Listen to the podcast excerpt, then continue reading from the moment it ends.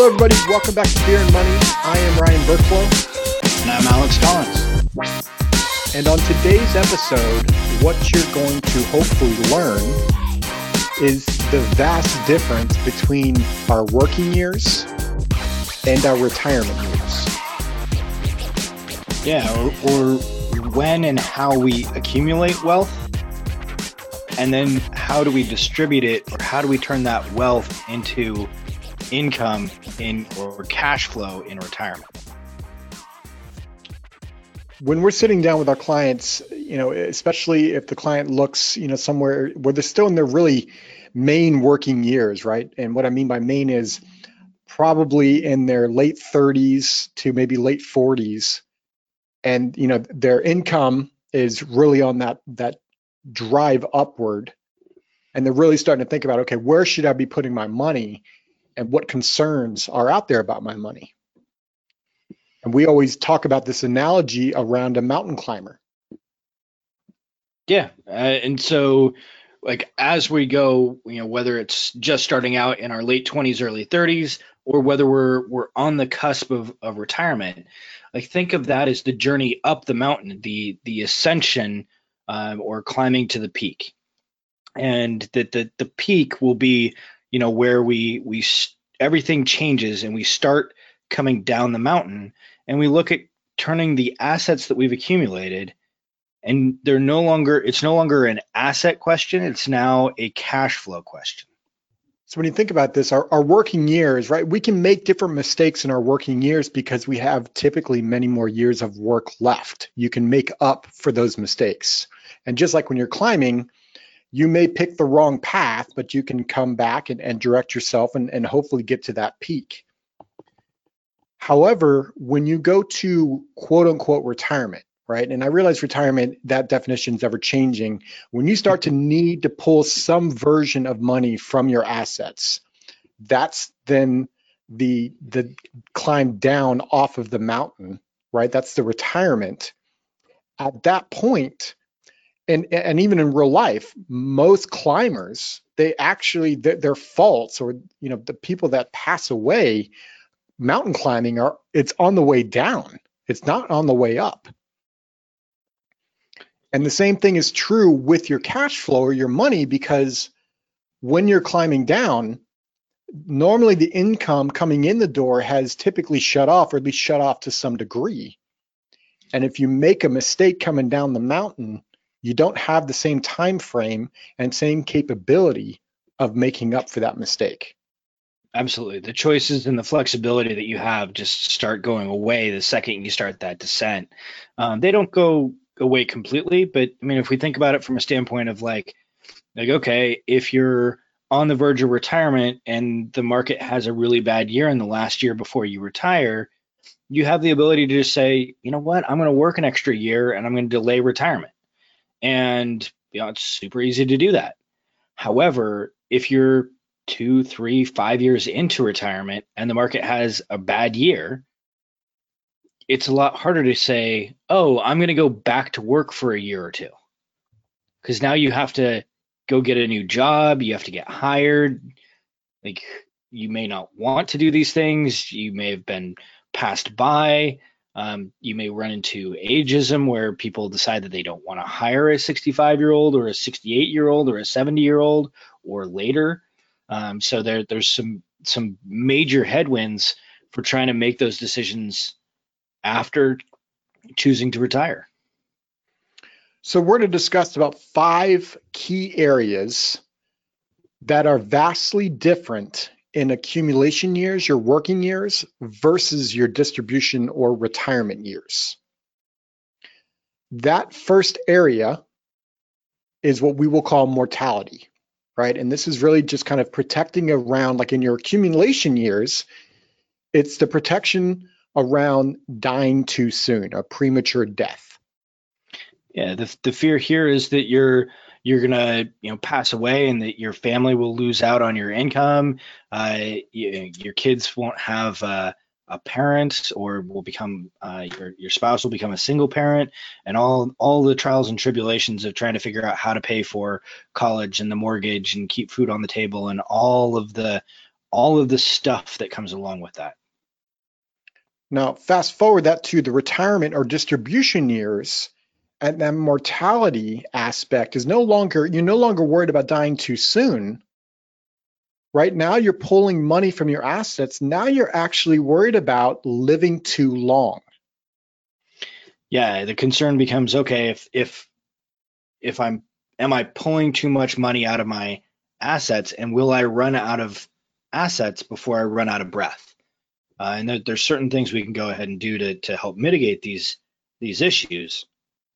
But at the same time, uh, that this is you know a concern that everyone faces at some point during their life uh, in retirement is do I have enough? Yeah. So th- that takes us to really point number two or key difference number two here, and that's around illness or injury. Yeah, and so during accumulation, if we get sick or hurt, we're worried about protecting our income. And we're worried about, okay, hey, if I can't go to work, I don't earn a wage. And if I don't earn a wage, that's bad for my family. And so we're worried about protecting the income on the, the climb up the mountain. And then on the way down, uh, in theory, you're still worried about protecting your income, but really it's you're more protecting the assets that turn into income. So what happens if, you know, imagine in retirement, this tends to be like a long-term care type need or, or medical concerns. As we get older, obviously, in general, our health is declining. Well, what's the cost of that going to be, and how much is that going to hit my asset column? Yeah, it it shows up as extra expense instead of a loss of income because we're not we're not earning an income typically in retirement. And so we're not worried about that loss of income. We're worried about extra medical bills whether it's long-term care or, or just extra you know medicines and copays and doctor's visits and all that stuff. Um, and so now it's just an added cost and will that deplete my assets sooner? Then you know alex have already brought up the market right? So point number three is volatility right? In our in our accumulation years in our working years while it, the the true volatility in the market you know can play on our emotional side where it has us go in and out of the market possibly but hopefully not. But the whole point of that volatility is to provide us a rate of return on our money. Yeah and we're we're excited about uh, you know, we we have time on our side. We have the ability to withstand the market going up and down. And so, while volatility, while we may not love volatility, it works in our favor. It works on our behalf. Where if the market goes down, hey, we simply get to buy more shares at a lower cost. Whereas if the market goes up, hey, we win that too because now our stuff is worth more. You know, ultimately, we want it to go up, and over time uh, that's that's been the historical trend. And and so while we're still working, volatility is our is our friend and our ally, whether it allows us to to purchase more shares or or whether it allows us to grow our wealth. And the key piece there is we're not taking money out of the market at that point. Fast forward to retirement when you're actually pulling money out so that you can have an income and live the life that you want in retirement. Now that volatility now becomes a foe. Right, because when we take dollars out of the market in retirement, we don't have the choice of simply waiting and allowing the market to come back because we we have to take it as an income. Now there's there's things that we can go ahead and do to help mitigate that some of that risk and and and you know put ourselves in a better position so that we're not as susceptible to market fluctuations. However, if the market's down in retirement, that especially early in retirement, that that's a bad thing because of what it does to uh, to the value of the dollars when we start taking them out. You know, once we start liquidating assets, those assets no longer have the ability to recover from from uh, market volatility, and so market volatility really becomes a, a foe. And it doesn't matter um, you know, that the uh, we just don't have the ability to wait for it to come back. Know, so so speaking of you know investment accounts, right? a lot of when we just had, just had an episode about this around taxation of different investment accounts. In our accumulation years, what's ta- talked about most is putting our money into a tax deferred type vehicle. Like this is your traditional retirement plan at work, your traditional 401k or a traditional IRA. And in our working years, it's thought of as a, a good spot to put money because we get that tax, we get a, a it's pre-tax money that goes into the account. It's tax deferred money and the growth of it is tax deferred, right? So we don't have to pay the taxes on that growth. So in our working years, that sounds fantastic. So it tends to be what is thought of as the best spot to put our money in our working years. Yeah, I mean, I, I, there are so many different folks out there in the investment community in the tax community that talk about the wonders of getting that that tax deduction and how it multiplies your dollars and what you can do with them. And then when we get to retirement, it's the last place that we want to pull money because we're now having to pay taxes. And so every dollar that we choose to pull out of that traditional uh, structure, whether it's a 401k or IRA or pension plan or other vehicle, every single dollar winds up being taxed as, and taxed as ordinary income. And, and, so now it's the worst place to pull money from in retirement. And, and so one of the things we need to make sure that we're doing is creating that balance between it can't both be the best place and the worst place. So we have to create that balance between the two um, so that we've got different buckets that we can go ahead and pull from when we get to, to distribution. So we're not just pulling assets out of quote the worst place to pull it from and where we don't have choice and flexibility and control over our, our tax structures. And the last topic that we'll talk about in this in this mountain climber scenario that we're talking about here is inflation. And in our working years, right, the cost of goods is going up over, you know, that 20, 30 year time horizon. However, we don't really notice it because in general, our income will go up throughout that time horizon. Like if I'm talking to a 35 year old or even a 40 year old right now, and I say, what do you expect your income to do over the next 10 or 15 or 20 years? Very few people have ever told me to, it, for it to, they expect it to go down.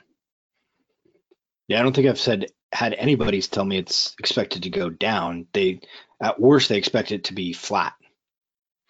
So almost everyone says I expect it to go up. Well, because it goes up, we really don't feel inflation as much in our working years because our income in general is going up. Well, and we all we all remember those jokes about uh, like our parents telling us that uh, bread used to cost a nickel, and all of the you know the, the various different jokes around inflation. Um, and, and, at the same time, I mean, it, it's it's real. We don't necessarily see it year to year, you know, but think back to like when we were in college, like how much you know milk or cheese or gas cost um, you know, Ryan and I are in our, our early 40s, um, and like it's a sizable difference now thinking about what what that stuff costs now compared to what it used to cost back in the day. So then fast forward to retirement years, right? We've got this asset that we're trying to pull income from. So inflation all of a sudden becomes a big deal because you're not working anymore. You don't have income coming in the door to help keep pace with inflation. Social Security kind of does. Kind, kind of, of. really. but like when you most, pull most people that I've talked to that are on Social Security are they're like, oh hey, yay, my my uh, increase in Social Security covered the increase in in my my Medicare. Um, right. So they don't actually see the difference there. So the, the only option sometimes is to essentially spend less money. Yeah, when you're on a fixed income and inflation goes up, like your income just doesn't go up, and so now, you know, unless you've got in inflation hedged structures or a way to deal with inflation down the road in retirement, your cost of your standard of living is going to go down because inflation is going to occur. Um, I mean, it's slightly less certain than death and taxes, but it's it's going to be there. So, the overall message we're hoping that you're getting from today's episode is your working years, what are threats or concerns to our money, literally flip flops in our retirement years. Because in our working years, we in general, because we have an income coming in the door, we can redirect, we can kind of make up for those things that could occur. When we get to retirement, we've already made the decisions we've made. We can't unwind 30, 40 years of asset growth and where we've been putting our money and what we've done. And even then, so the decisions you make in retirement, if you choose a decision and that decision happens to be wrong, that can really take you down a, a, path that leads to not, I mean, the security kind of goes away.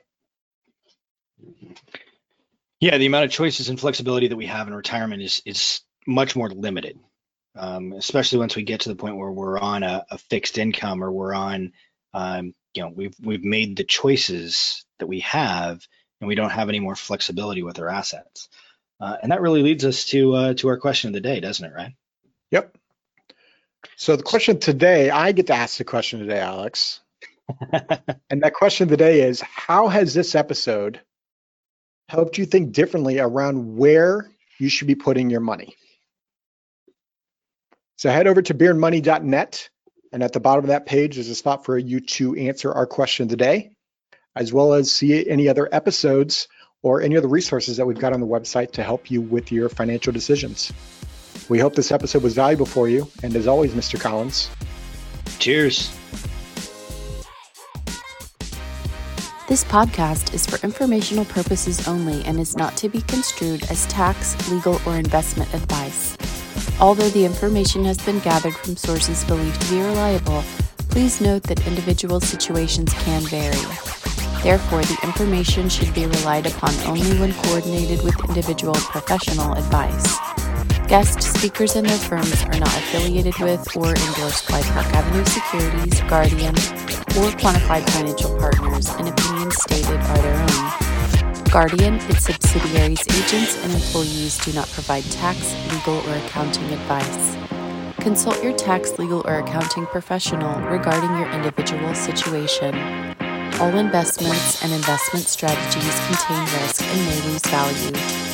Ryan and Alex are registered representatives and financial advisors of Park Avenue Securities, LLC, OSJ 333 North Indian Hill Boulevard, Claremont, California 91711, 909-399-1100. Securities products and advisory services offered through Park Avenue Securities, member FINRA, SIPC. Financial representatives the Guardian Life Insurance Company of America, Guardian, New York, New York. Park Avenue Securities is a wholly owned subsidiary of Guardian. Quantified Financial Partners is not an affiliate or subsidiary of Park Avenue Securities or Guardian. Ryan Burklow, AR Insurance License number 153-19412. CA Insurance License number 0K 24924. Alexander Collins AR Insurance License number 7264699. CA Insurance License number 0H24806. Number 2021 116 265 expiration February 2023.